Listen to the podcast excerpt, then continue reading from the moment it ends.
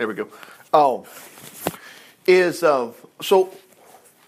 What is it he's really asking us to do? I mean, well, let's just go take a quick look here, and uh, because sometimes if you listen to a lot of people, uh, they're confused when they don't go to the scriptures. It's like, well, we need to make sure we do this to make sure we go to heaven. We do this so we can go to heaven.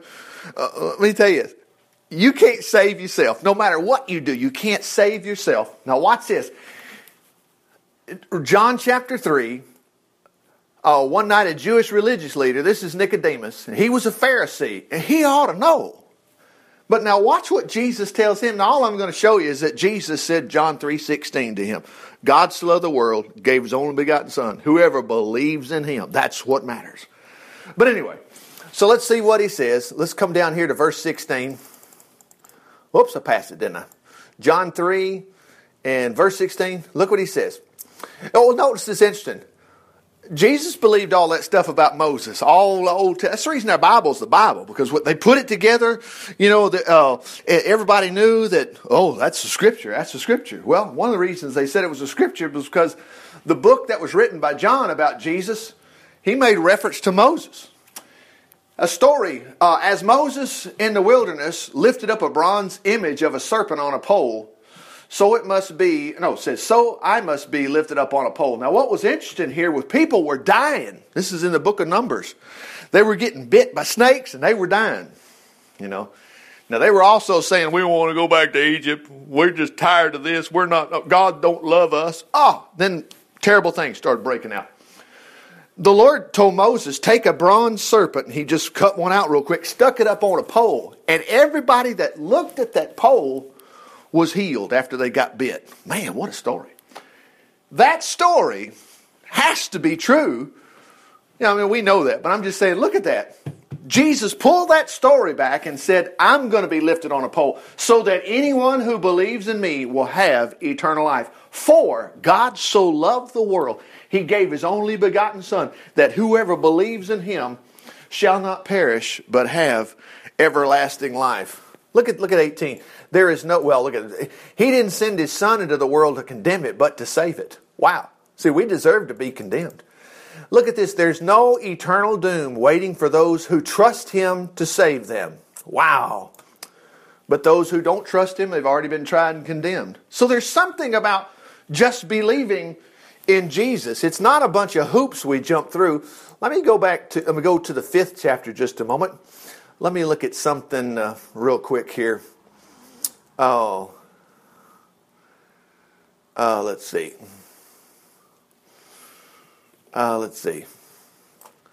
Let me see if sixth chapter just a second. Give me one second here. Uh.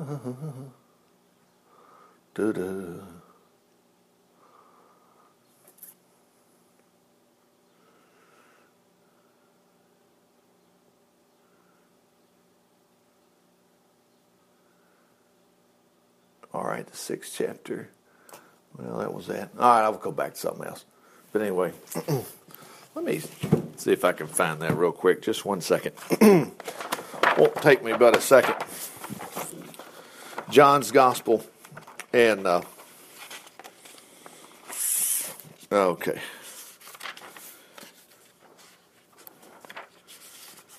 Mm-hmm.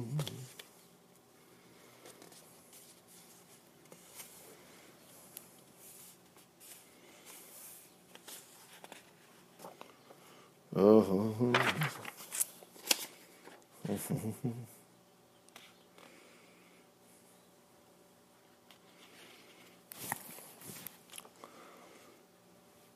well, is the eighth chapter? Hold on a second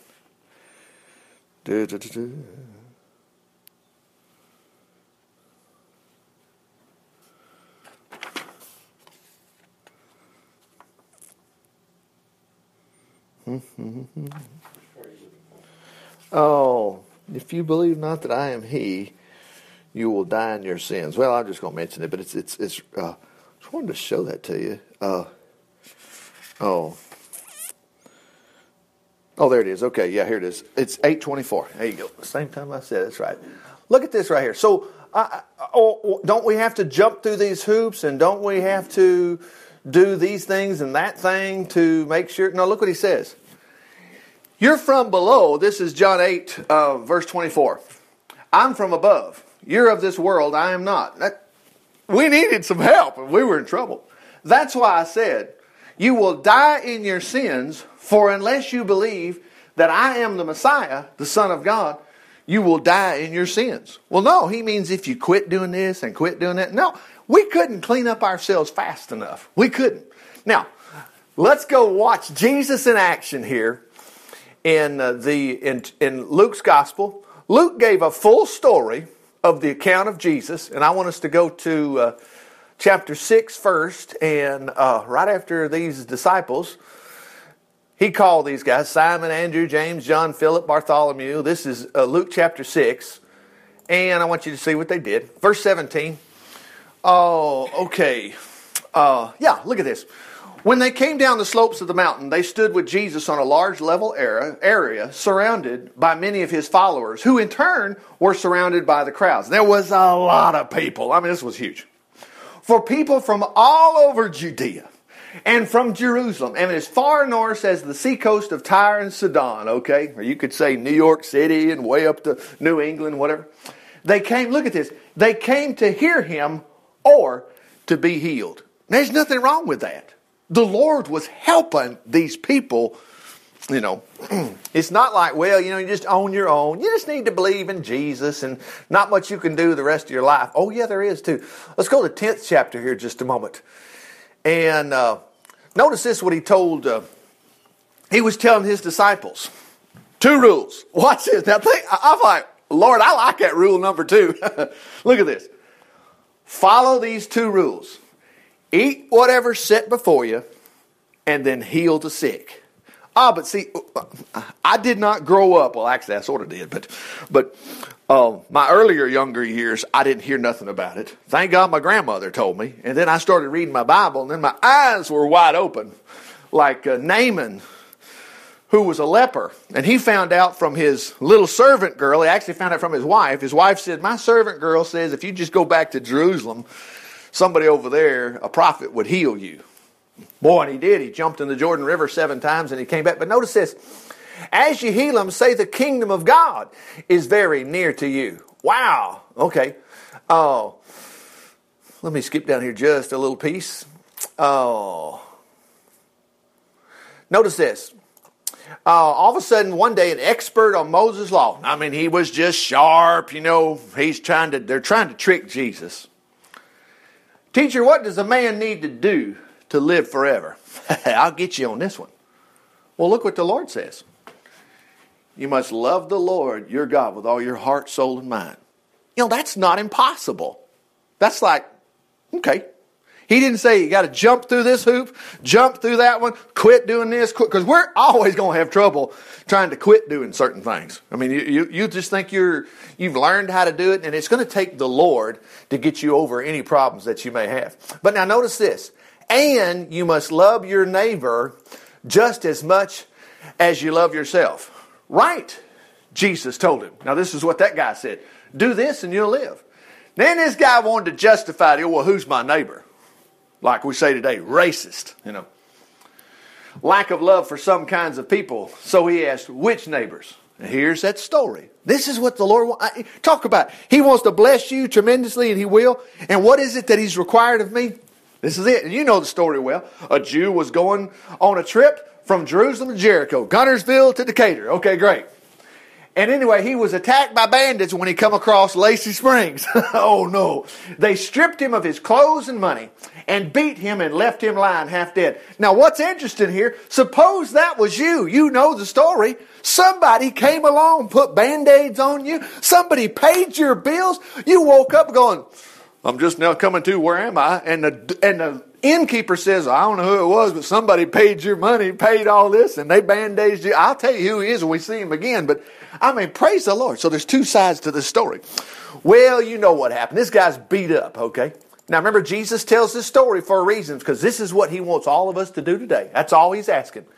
By chance, a Jewish priest, boy, somebody who goes to church like us, when he saw the man lying there, I didn't see him. I didn't. so I got to make sure I don't want to act like that. But he crossed on the other side of the road. Well, here comes another church goer, Jewish temple assistant, really a Levite. He walked over and looked. I don't have time for this. So, what's Jesus wanting us to do? Look at this. A despised Samaritan. He came along. When he saw him, he felt deep pity. Praise the Lord. That's what the Lord's asking us to do. Take care of everybody around us. We see today. Look at that. Kneeling down to the, to the, the Samaritan, soothed his wounds and with medicine bandaged him. He took the man on his donkey, walked him beside him till they came to an inn. He nursed him through the night. The next day, he handed the innkeeper two $20 bills, told him to take uh, care of him. Let's see. If his bill runs higher than that, he said, I'll pay the difference. This is getting bad. Well, don't forget the Lord take care of you. The Bible says, He that gives to the poor lends to the Lord, the Lord will repay him. Uh, Solomon said that in the book of Proverbs. Now, which of these three would you say was neighbor? Wow. Remember, the Lord said to love your neighbor as yourself. Uh, the guy said, Well, the one who showed some pity. Jesus said, Now you go and do the same. Wow. Okay, now, here's a slice out of the life of Jesus. Watch this closely. Meanwhile, the crowds grew until thousands upon thousands were milling and crushing each other. He turned now to his disciples and warned them more than anything, beware of the Pharisees. Basically, beware of the churchgoers. Sometimes they build up their own rules. He says they pretend to be good when they aren't. Such hypocrisy can't be hidden forever. It'll become evident as yeast in dough. Whatever they say uh, whatever they have said in the dark shall be heard uh, in the light, and what you have whispered in the inner room shall be broadcast on the housetops to hear. Friends, don't be afraid of those who want to murder you. They can only kill the body, they have no power over your souls. But I tell you whom to fear fear God, who has the power to kill and to cast into hell. Now, watch, here we go. He's still talking. What's the price of five sparrows? I mean, there's dead birds. If you walk from here down to the highway down there, I bet you there's a dead bird between here, a frog at least a couple of pennies. Look at this. Not much more than that. Yet God doesn't forget a single one of them. He knows the number of hairs on your head. Never fear. You are far more valuable to Him than a whole flock of sparrows. Now, uh, some preacher this morning probably told us that God can do without you. We hear that so much. That's not what this says. He says, I assure you, that I, the Messiah, will publicly honor you in the presence of God's angels if you publicly acknowledge me on earth as your friend. But if you deny me before the angels who, uh, excuse me, but I'll deny you before the angels uh, uh, who, uh, anyway, but I will deny before the angels those who deny me here among earth. Yet those who speak against me may be forgiven, while those who speak against the Holy Spirit won't be forgiven. Okay, anyway, let's keep going. When you're brought to trial before these Jewish rulers and authorities, don't be concerned about what to say in your defense. Now, what? This works no matter what, everywhere. The Holy Spirit will give you the words even when you're standing there. How many times have you had to talk to somebody, and it might not even been related so much to Jesus, but all of a sudden, because the blessings of the Lord are on you, it's kind of like, where did that come from? I said something, I don't even, I mean, I'm pretty smart. Where did that come from? Look at this. Someone in the crowd said, Hey, Tell my brother to divide my father's estate with me. Look what the Lord says. Man, who made me a judge over you to decide such things? Beware, don't always be wishing for things you don't have, for what you don't have. For real life and real living are not related to how rich we are. And he gave an example. A rich man had a fertile farm, produced fine property, crops. In fact, his barns were full to overflowing. He couldn't get everything in. He thought about his problem. And finally said, I know I'll tear down all my barns, I'll build bigger ones. Then I'll have room enough. And I'll sit back and say to myself, friend, you have enough stored away for years to come. Now take it easy. Wine, women, and song for you. Okay, wow. But God said, You fool. Tonight you'll die. Then who will get it all? Yes, every man is a fool who gets rich here on earth. Notice this, but not in heaven. Turning to his disciples, he said, Don't worry about whether or not you have enough food to eat or clothes to wear. Life consists far more of clothes and food. Look at the ravens. They don't plant or harvest or have barns to store away, yet they get along all right. God feeds them. You're far more valuable. Besides, what's the use of worrying? What good does it do? It uh, will it add one day to your life? Of course not. Wow, look at that. And if worry can't do such little things as that, what's the use about worrying about the bigger things? Look at the lilies. They don't toil and spin, yet Solomon, now this is interesting because Solomon, we have the details. Boy, he was really decked out. In all his glory was not robed as well as they are. And if God provides clothing for the flowers that are here today, look how temporary. That flower looked good three days ago. Now it's gone. Look at that. Gone tomorrow. Don't you suppose he'll provide clothing for you? And he's not calling, you know, just hand me downs. Oh my goodness. A flower doesn't have a hand me down. It's great. Notice, notice what he says. He'll provide clothing for you, you doubters. he meant that nicely, okay? Don't worry about food or what to eat or drink. Don't worry at all. God will provide for you. All mankind scratches for its daily bread, but your heavenly Father, uh, He says He knows your needs. He'll always give you all. No, He will always give all. He will always give you all you need from day to day if you'll make the kingdom of God your proper. I mean, your primary concern. Now I'm heading up to this last part here. Watch this. So don't be afraid, little flock. It gives your Father great happiness to give you the kingdom. Wow. Sell what you have. Give to those in need. In other words, what are we supposed to do? Help those around us. He's going to describe it here. I'll fatten your purses in heaven. Whoa. And your purses in heaven have no rips or holes in them. Your treasures there will never disappear. Now, those treasures affect you down here financially too. Watch this. Anyway, where your treasure is, there will your heart be also. in case the moth won't get through either. Okay. Uh, here we go. Now be prepared, all dressed and ready for the Lord's return from the wedding feast. Then you'll be ready to open the door and let him in the moment he arrives and knocks. Other words, stay ready. Now, ready doing what? He just told us, take care of the Good Samaritan, took care of the guy that was beat up. Take care. Watch this. There will be great joy, look at this, awaiting for those who are waiting, ready and waiting for his return. Look at this. Get this. He, that's God, himself, will seat them and put on a waiter's uniform and serve them as they sit and eat. I mean, I, I mean, I like Trump if he makes it wonderful, whatever. It doesn't matter. Okay, but listen to this. But it's like if you worked for Donald Trump and you were faithful and whatever, then he comes in, he's supposed to be the big boss, and he says, No, you sit down a second. And he puts on the uniform and takes care of you. Now, Jesus is far greater than that, but that's what he's saying here. Our God will put on a servant's uniform and make you sit down. And he said, No, don't you get up.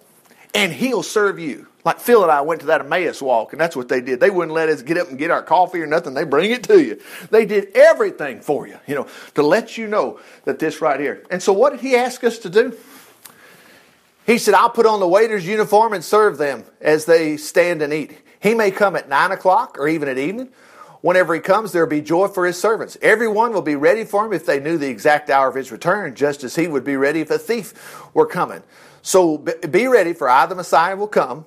He said, Lord, are you talking to us? Peter said this, or everyone? I'm talking to any faithful, sensible man who master gives him responsible of feeding other servants. If the master returns and finds he's done good job, there will be a reward. He'll put him in charge. Look at that of all he owns. He just said, I'll give you the kingdom.